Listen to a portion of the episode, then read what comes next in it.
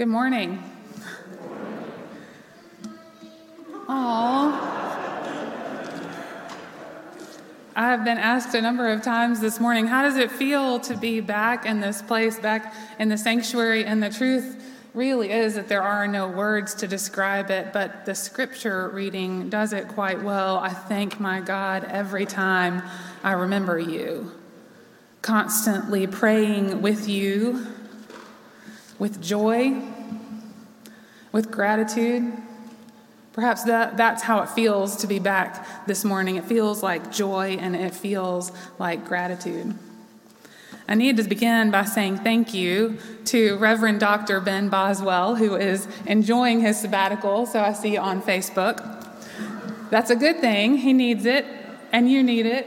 We all need it. But I thank him for the invitation to be back, especially on a special day such as this, Founders Day, which is kind of like homecoming for you all. So I appreciate the invitation, and I need to say thank you to, to Dr. Boswell. I can't get used to calling him that. And I need to say thank you to Ben and to Carrie and the rest of the staff team and to you, the congregation, who has allowed me the honor to be here in this pulpit on such an important day as Founders Day, as you celebrate your 79th year of life and ministry together. It feels like joy and it feels like gratitude. It's so good to be back here. It's been three years since I last stood in the pulpit. It's hard to believe for me. I know it's kind of like your homecoming today. It's Founders Day. You're remembering your heritage, your past. You're standing firmly rooted in that, and yet you're dreaming ahead about the future, imagining together what kind of community, what kind of church God is making here, even now. But it's also kind of a homecoming for me. Not only am I a native Charlottean, which I'm very proud of because they're more and more rare as Charlotte grows and attracts a workforce from around the country and really around the world. It isn't just the fact that I was born here, though, that my family still lives here, and that I can stay in a home that truly is a home when I come and visit you all. The reason that this feels like a homecoming for me also has a little something to do with eight and a half years of ministry and life that we shared together. Now, I know that in the scheme of things, eight and a half years doesn't seem like that much time, but when I think about it, and when I remember all of the major changes that we went through together, it's amazing. It really wasn't 16 years of life and ministry. It is remarkable how much we crammed in to those eight and a half years. When y'all called me in 2010 to serve as your youth minister, I was 26 years old. I was finishing up a second master's degree and I was engaged to be married later that year. I was a child, really and you welcomed me into your congregation. You welcomed Justin, and together we went on retreats. You attended our wedding. You put up with his, at times, inappropriate humor. I'm sorry about that.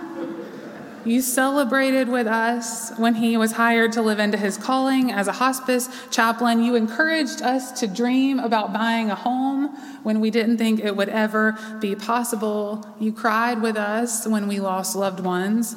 And you cried with us again when we welcomed our daughter into this world eight years ago.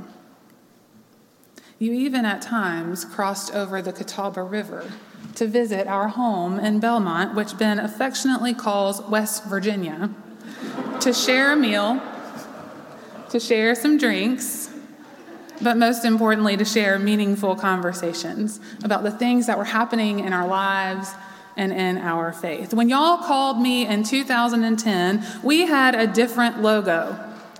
You had a different website, a different staff team. In many ways, it was a different congregation. Although I see many faces I recognize today, there are many that are new to me, and we celebrate that together.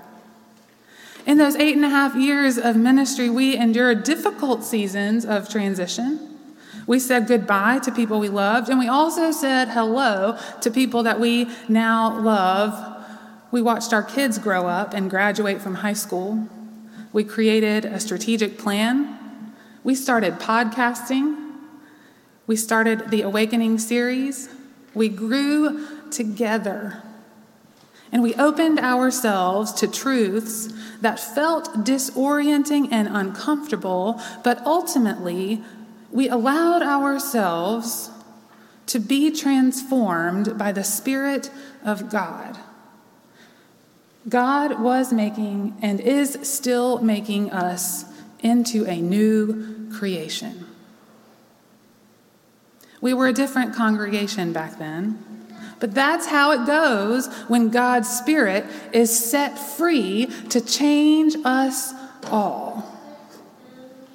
During those years together in this place, you, you people, the Spirit of God that lives and breathes within you and that resides here in these stones, these structures, and your bodies, this church became my home. And so, yes, this is indeed a homecoming of sorts, not just for you, but also for me. As a native Charlottean, I never would have imagined that I would live anywhere else in North Carolina other than the fabulous Queen City. We know it is the best city in the state of North Carolina. And I knew growing up that I would especially not live in Raleigh. I mean, what's the point? It's just another big city. It's like Charlotte, but it's not as cool, right? That's what I always heard. And besides, the only people that live in Raleigh are the people who desire to make driving in Charlotte less fun than driving in Raleigh. So, y'all know what I'm talking about. I never imagined I would move anywhere outside of Charlotte if I stayed in the state, especially if it wasn't the beach and it wasn't the mountains. But when God calls, one has no choice but to follow. It's hard to believe that it's been three years since we made the move, but I suppose having two of those years being dominated by COVID, it's a little more understandable. Where did those two years go? But in my time away, I have learned some things that only distance would allow one to learn, some things that I never could have seen here from the inside with my native lenses on. And so today, if you will allow me, I'd like to talk about some of those things that I have learned, some things about you, some things about me, some things about our beloved Queen City. And perhaps most importantly of all, some things about the gospel of Jesus Christ. Now, I never realized it, but growing up here, maybe you're aware actually, I never realized it, but maybe you all know that Charlotte is a banking town. In fact, saying it that way kind of belittles the truth of the matter. Charlotte is the second largest financial industry center in the United States, second only to New York City. Charlotte City Center is dominated by two large banks, which call Charlotte home. You may have heard of them the Bank of America or Wells Fargo. Another fun fact, of which I'm sure you are aware, is that in our beloved city, where the financial industry dominates the 8 to 5 workday, there also happens to live a lot of bankers. Yes, the city is a financial hub, and it takes an awful lot of people to make all those banks work.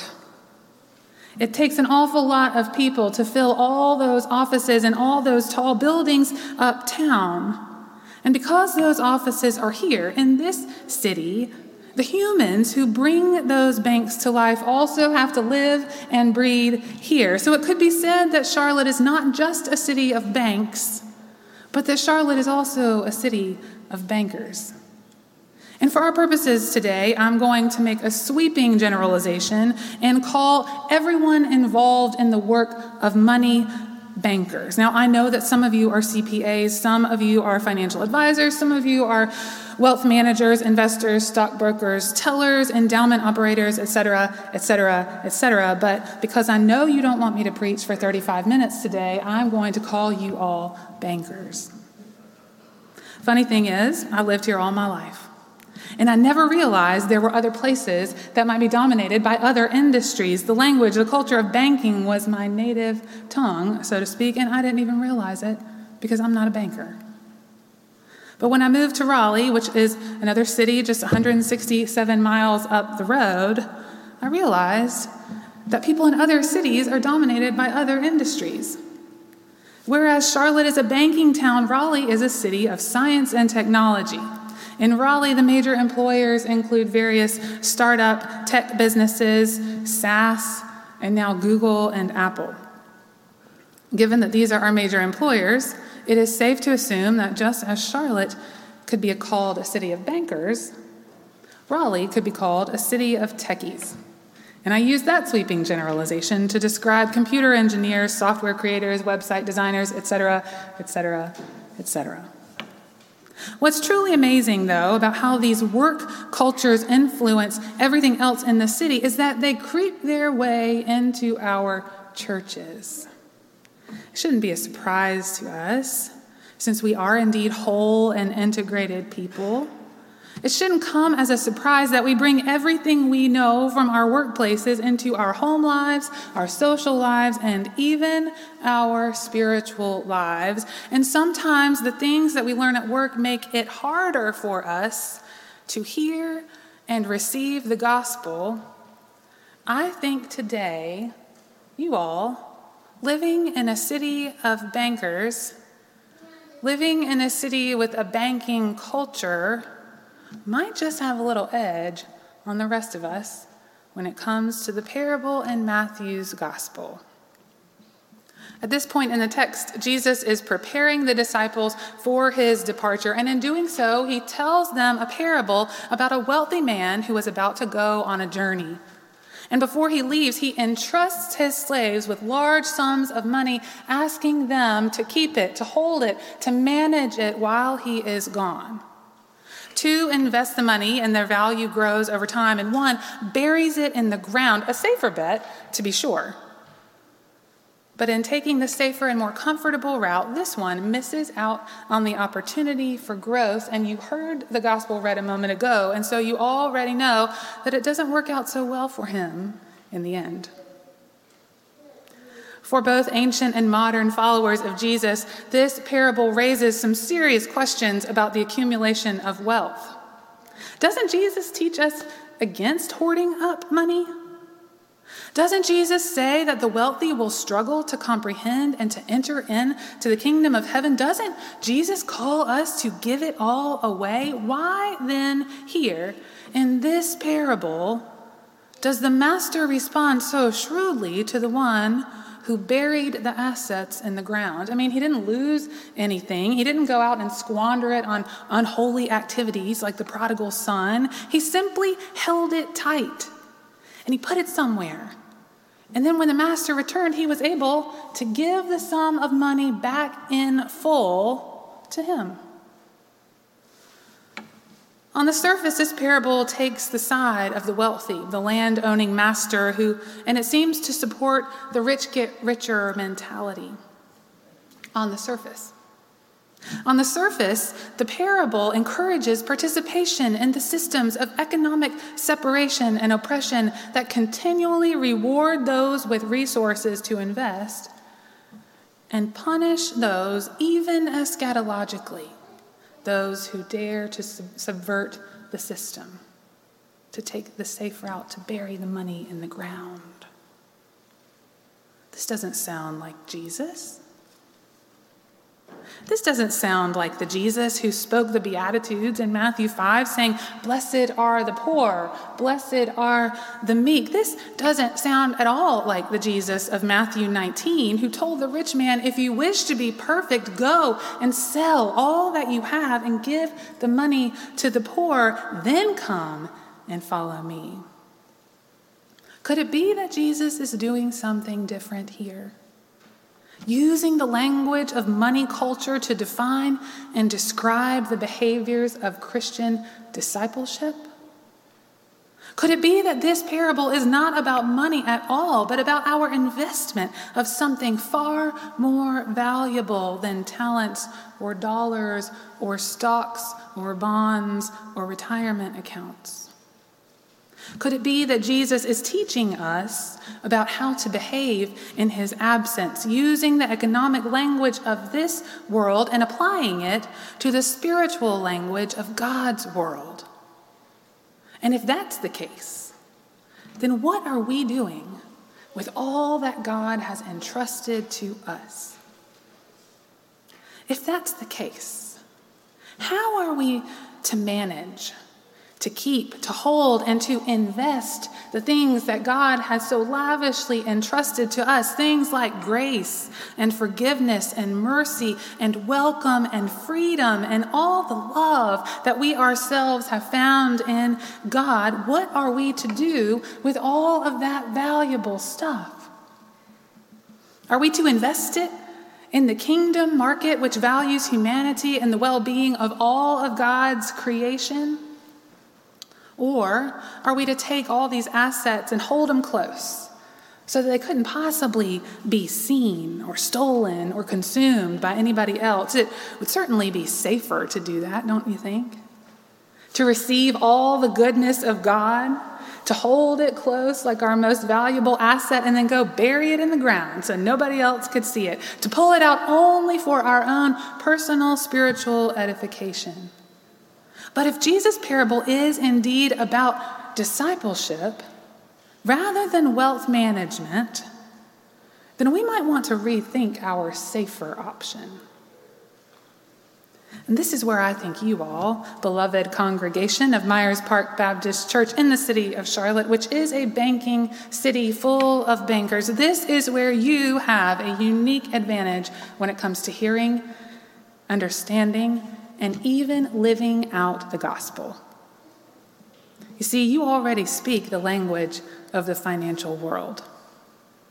Whether or not you are bankers by profession, you live in this town, and I know from my own experience as a non-banker living here that the culture of this banking town, it seeps in. You can't help it. Culture always does. And in this case, it helps us out a little bit. Because when we read this parable, we understand that investment is risky business. We understand that we open ourselves to all kinds of vulnerabilities, but we also understand that investment, in this case, is the better option.